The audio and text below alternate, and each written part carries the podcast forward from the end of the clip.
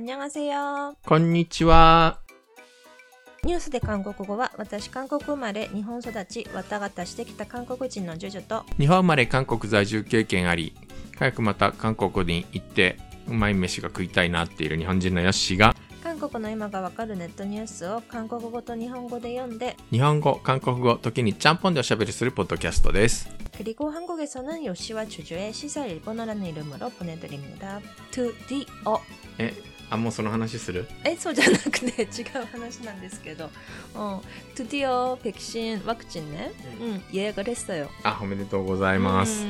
저희 직장에서7월말에 첫 번째 접종을 맡겠습니다。あ、職域でやったのね。はい。なかなか来ないと言っていたジュジュさんの会社の職域。そうなんです。でも入らなかったら延期だって。ワクチンが。ああ、ちょっと入るのかね。ね、入るかな。なんか延期が相次いでいるけれど。근데 진짜 회사에서 기다려도 안 들어오니까 지자체에서 먼저 그 백신 접종을 한 사람들이 많은데요.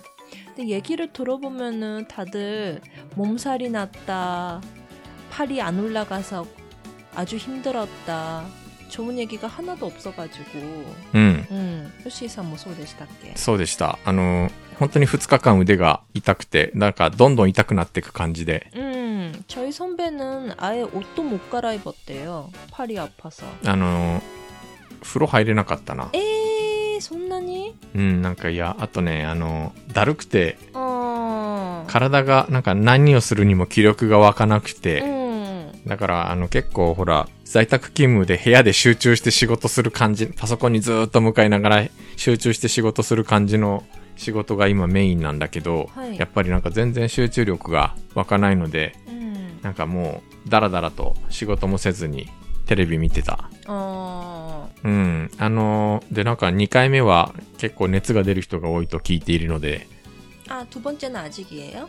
ね、2回目は来週かな。ちょっと若干心配なんだけど、まあでもそれが終わったらいよいよ韓国もまあ行けるようになったら隔離免除になるし。そうか。아, 저는 그렇게 얘기 들었으니까 쉬는 날 전날에 일부러 예약을 했거든요. 근데 그 맞았던 날에 4주 후에 똑같은 시간에 두 번째 접종을 하게 되는데 그날이 제 생일이에요. 아, happy vaccine. 네, happy vaccine birthday. みたいな感じかなって最初思ったんですけど、今話聞いたら 어쩌면 몸살 나서 아주 아주 힘든 내 생일이 되는 게 아닐까 잠깐. でもだからその日休みになるでしょ。ならない？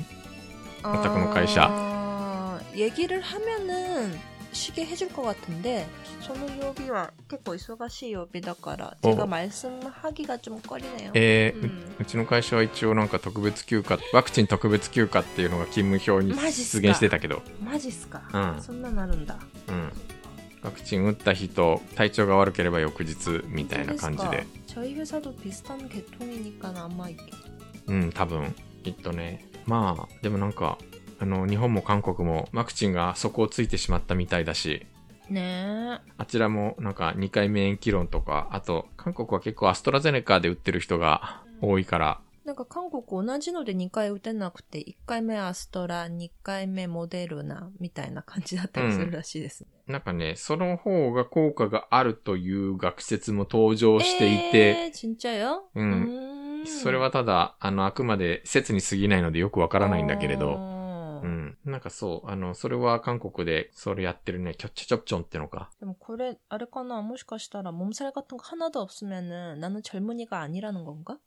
そんなこと関係あるの？だって若い人ほどそんなことはないか。なんか翻訳していてジューさんがノリノリだったやつ。あ、これですか？これからいきますか。そうですね。ちょっと、面白かった。ポップだな。このまたニューニークの謎まとめなんですけれど、わかりやすくていいんだけど、おそらくこのニューニークが対象としている Z 世代だから20代とか10代後半とか。その辺の世代で果たして新聞読んでる人いるんだろうか。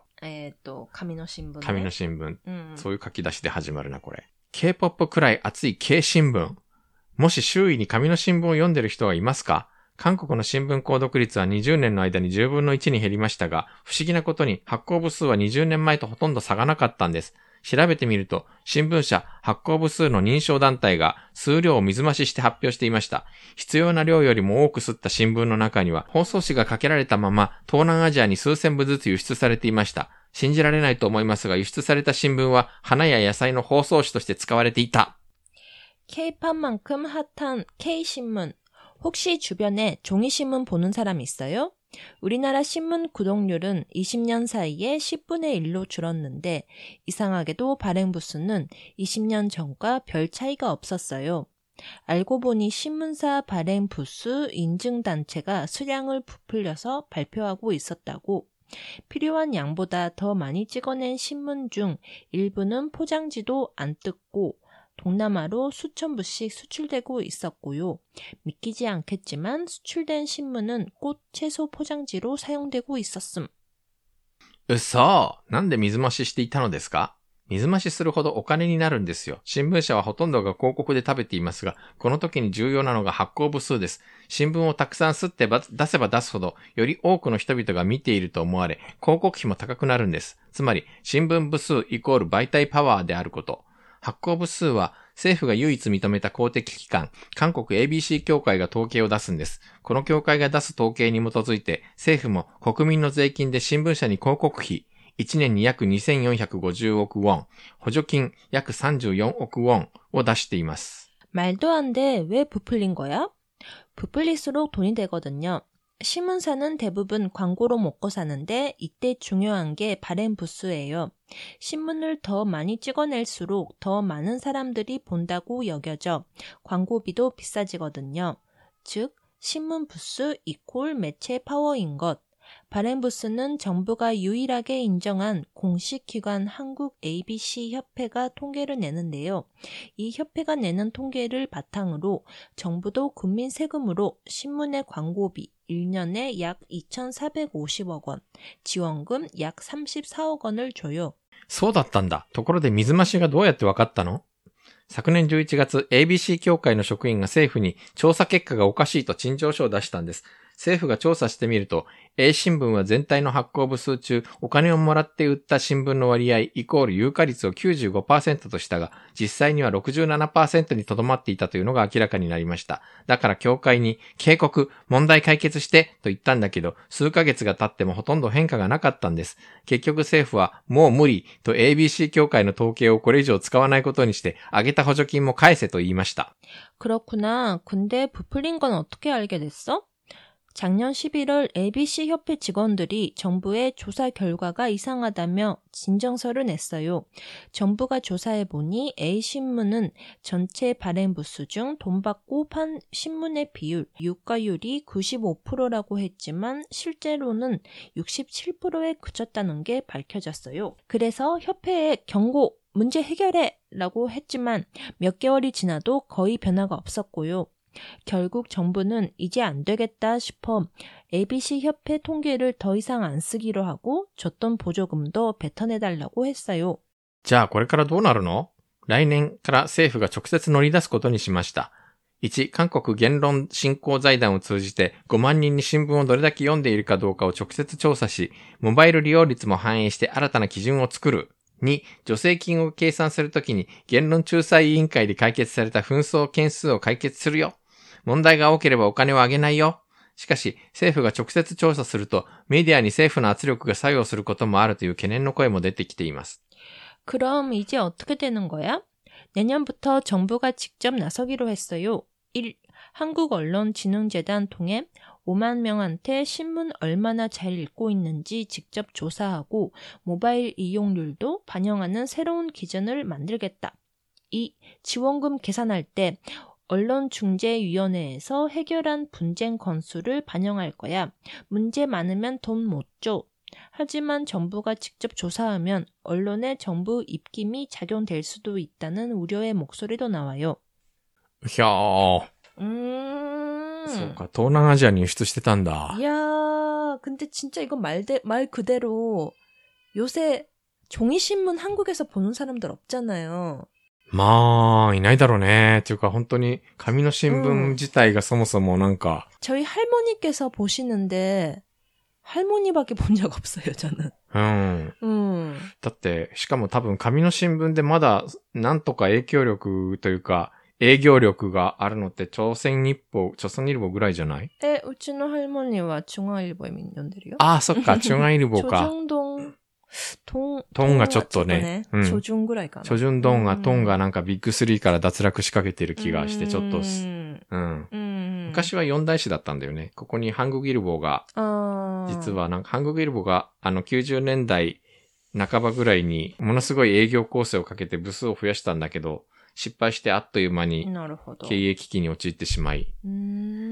あと、저희 삼촌이 응원을 하겠다고 계속 한겨레 읽으세요。ああ、半魚レもだって、なんか、半魚レこそなんか、紙の存在感がほとんどない気がする。半魚レね、ちょっと高いんですよ。他の新聞より。やっぱり、市民株主、株主で成り立っている。そう。でも応援するっていう意味で。それぐらいだな。読まないですよね、新聞。근데 그럼에도 불구하고 여기 나오는 대로 발행 부수는 옛날부터 그렇게 차이가 없잖아요. 근데 아마 이런 일이 있겠다고는 생각했었지만, 진짜 그러네. ちゅうか 뭐 ABC 協会が やっぱりやっていたのねっていうのは正直あるね。 ABC 協会がそれをやっていったら何も意味がないじゃんという気がするけど、まあ日本も似たような部分はあるが。まあそうなんでしょうね。日本の場合は結構楽天市場とかネット通販で探すと新聞紙って結構売られてるんだよね。何に使うんですか？それはほら、学校のお習字大会とか包んだりとか、実は私の親戚で某大手新聞社とか某大手経済新聞社に勤めている人がいてですね。はいはい。で、昔札幌に赴任してたことがあったのね、その人。で、札幌ってその新聞ほとんど出てないのよ。あそこって北海道新聞が最強だから。経済誌も読まれないんですか？北海道で、まあ、基本やっぱ経済誌って東京都とか大都市周辺で読まれるものだから。だけどね、なんか、ある時、その北海道のすんごい山奥の村で突然その新聞が急激に、部数が伸びて、ことがあったんだって、はい、これはなんだ異常事態だと思って、調べて、直接訪ねていったんだって、そこに。そしたら、リンゴ農家が集まってる村で、お宅の新聞で包むと虫がつかねえんだっていう、と、感謝されたって。わあ、もがだるかインクの店？わからない。いや、紙の質が違うのかな。わあ、그러면 지금도 쭉그 신문을 사용하고 계시나? どうなのかね? 와, 신문을 그런 용도로 쓰다니. 아주 아주 새롭네요. だってこのインドネシアとかなんかフィリピンにも輸出されてるらしいけど。要はそういうことですもんね。 果物とか野菜を包んだり、あと家具を置く時の下敷きにしたりとかいろいろあるじゃない。いや、このニュースで韓国語、いつもヨッシーさんがほとんど翻訳してくださってありがとうございますなんですけど、これ私がやったじゃないですか。で、楽しく翻訳したんですけど、이거 읽으면서 생각난 게, 그러니까 15년 전? 몇 년 전이지? 아무튼 제가 대학교 4학년 때, 그때 좀 취업 준비를 하자고 종이신문을 보기로 했거든요.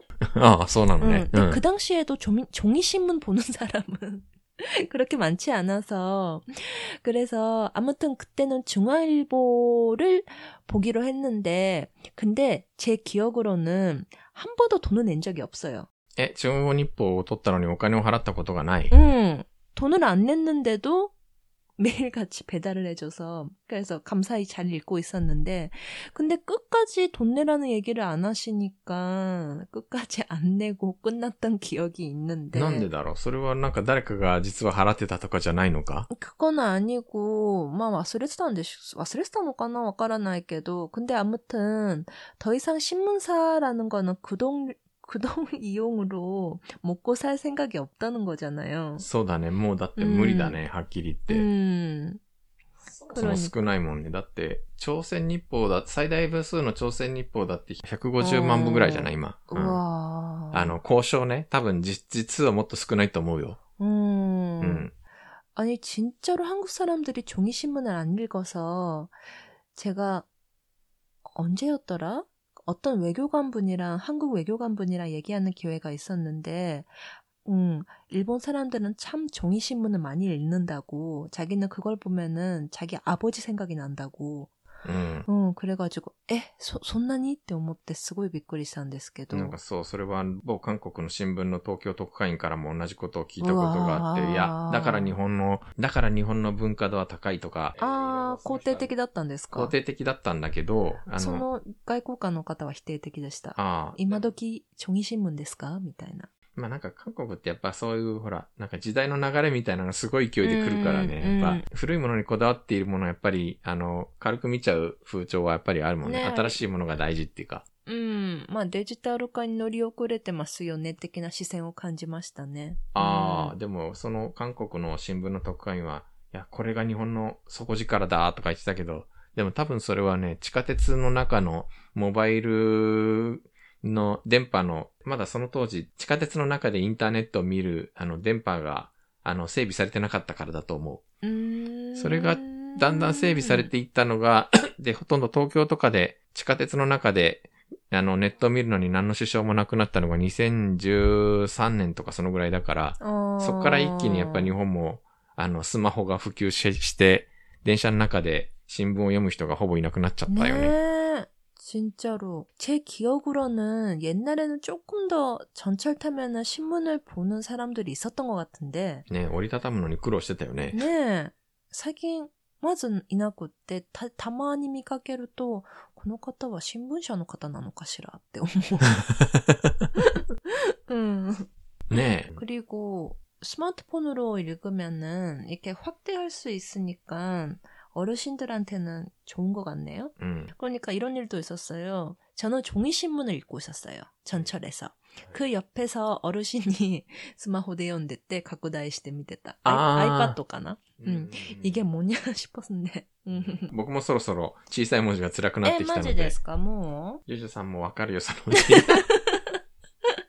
いやね、だからどうなっちゃうんでしょうね、K新聞は本当にもう印刷をすっかりやめる日が 遠からず来ちゃうんじゃないかという気がする。日本はまだしばらく印刷のものをやりそうな気がするけど。ねえ。本当ですよ。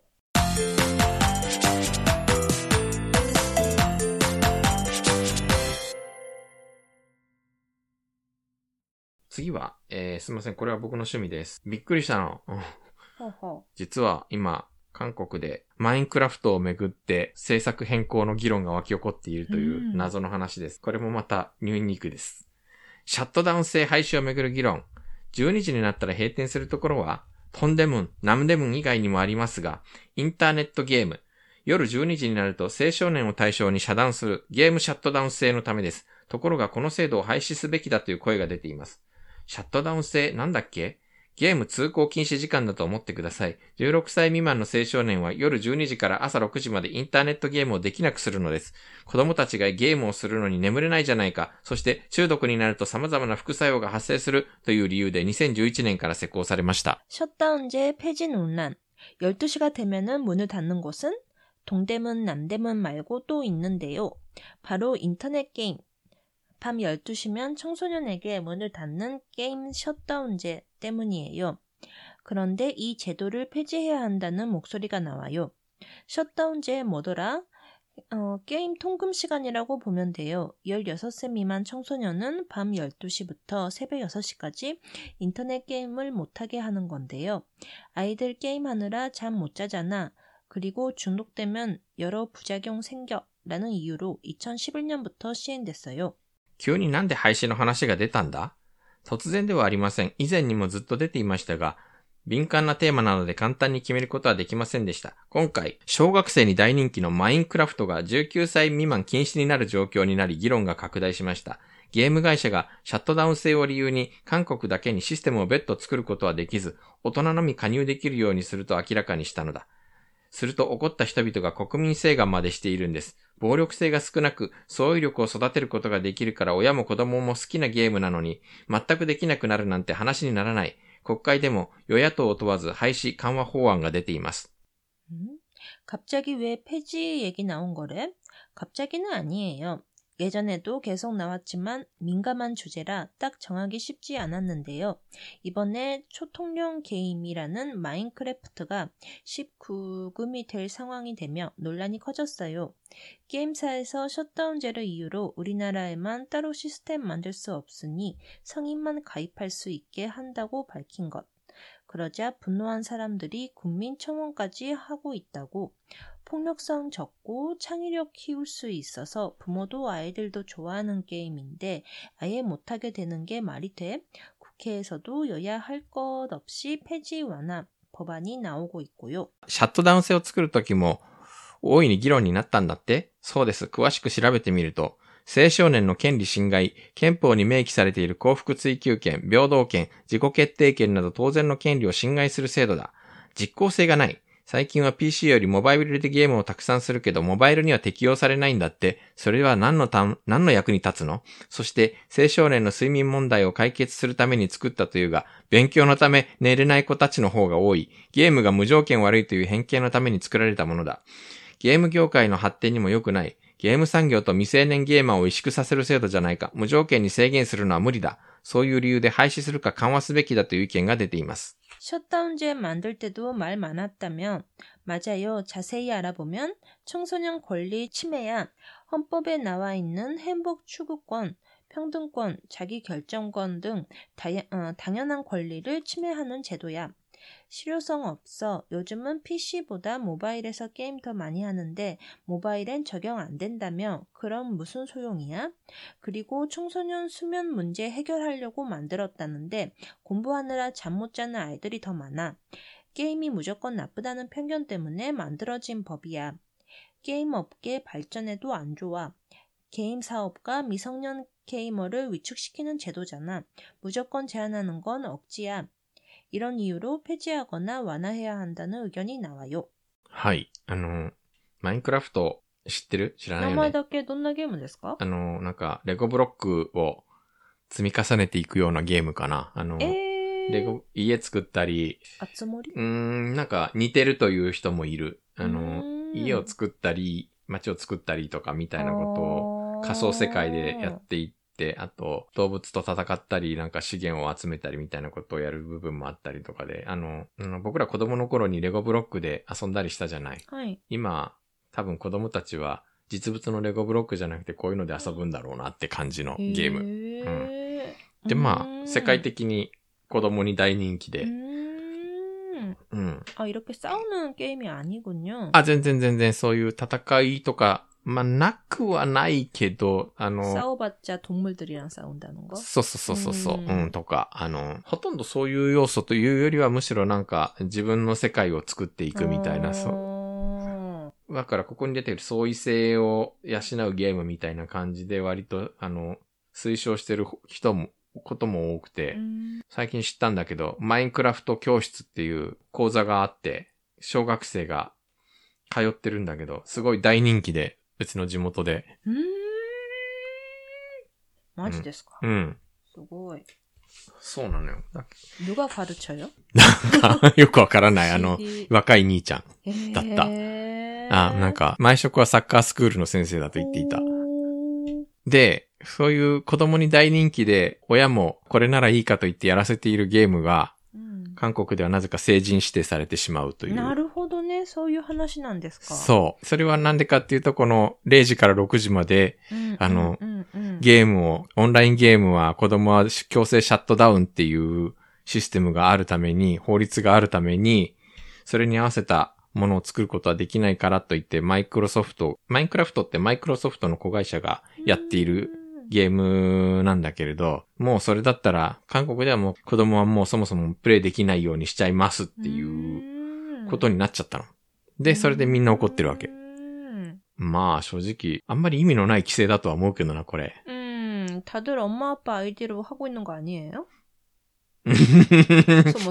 もそもあるし、あとスマホゲームは全然普通に夜できるし、あと今結構問題になってるのはオンラインカジノで子供が엄마 아빠のクレジットカード使ってなんと多額の借金背負っちゃった、みたいなのが相談を受けたことがある。韓国の人から。恐怖でしかない。だから今、与党も野党もなんか、この法案を廃止しようと言って今動き出してるんだけど、ジュジュさんの子供もいずれマイクラにはまるから、きっと。ああね。うん。ゲームのどうするかみたいな議論は絶対出てくるんで。よしさんねの어떤 룰을 하고 있어요? 고등학생이 되면 스마트폰 사준다. 그럼 그때까지는 아예 게임 안 돼요? 아예가 아니라 그냥 할 수는 있는데 안 하면 유튜브 보니까 소용없어, 사실. どちらにしても結局ね、なんかこのマイクラ実況 YouTube みたいなのが山ほどあるわけ。どうせそういうの見ちゃうんだから。 대리만족. 저는 제 자신이 그렇게 게임을 좋아하지를 않아서, 그러니까 아이들이 만약에 게임하고 싶다고 하면은 그 마음을 그다지 이해를 못할 것 같아요. でもね、それだとね、きっとね、親子の断絶が。 僕も子供の頃は全然、当時ファミコン大ブームだったけど、ファミコン全然買ってもらえなかったからね、こんなものはダメだと言われ。厳しい親だったので。そうだったんですね。でもまあ正直そうすると子供の仲間にも入れてもらえず。なんだか肩身の狭い思いしかしなかったので。そうなんですか。韓国がこんなルールがあるのかっていうのがちょっとそれが一番の衝撃だったので。しました。なるほど。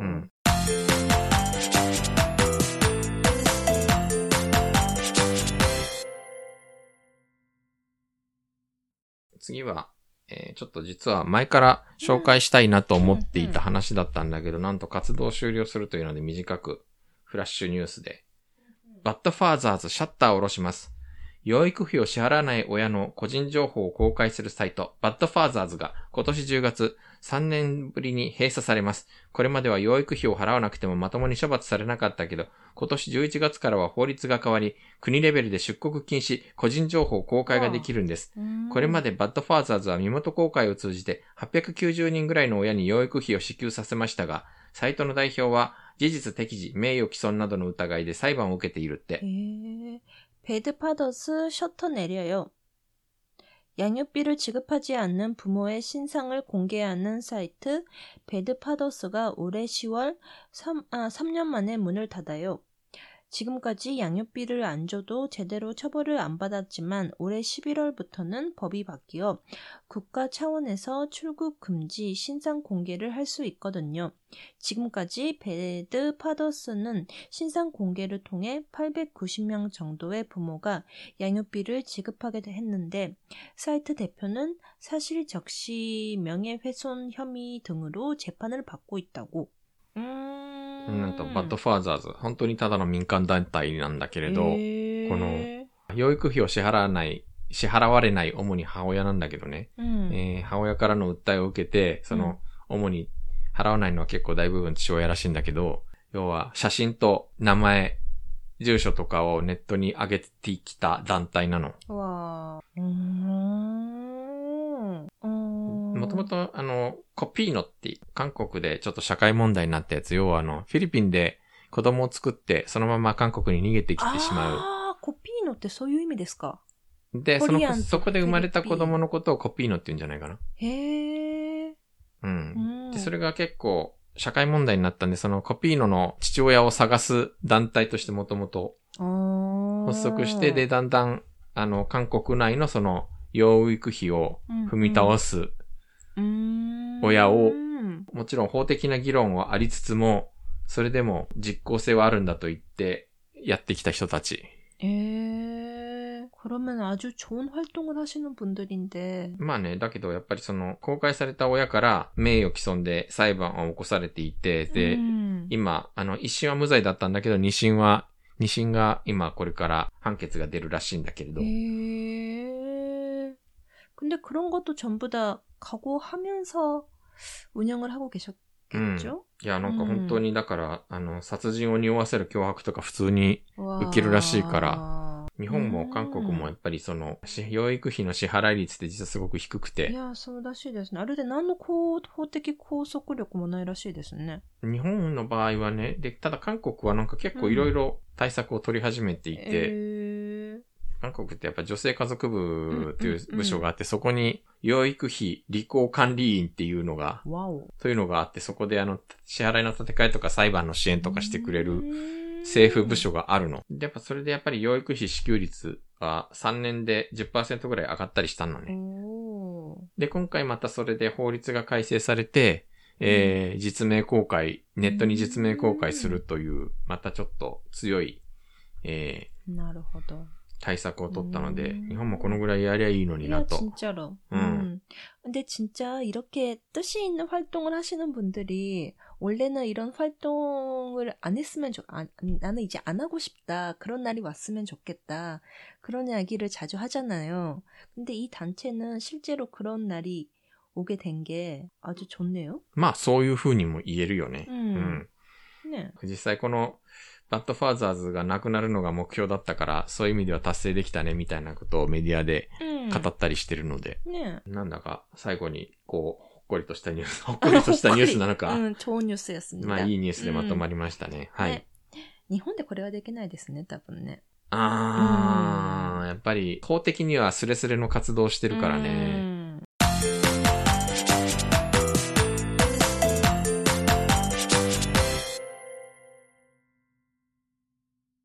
はい。今日読んだ記事のスクリプトや詳しい説明はニュースで韓国語のブログに掲載しています。iPhone のポッドキャストアプリでお聞きの方、ちょっとずらすと下にエピソードメモが出てきますんで、そこからすべてリンク貼ってあります。Twitter や Facebook ページ、Instagram、そして YouTube チャンネルもやってますのでフォローしてください。はい。それでは오늘은 이만 마치겠습니다。さよなら。안녕히 계세요。次回は必ず聞いてくださいね。そうです。お願いします。はい。よろしくお願いします。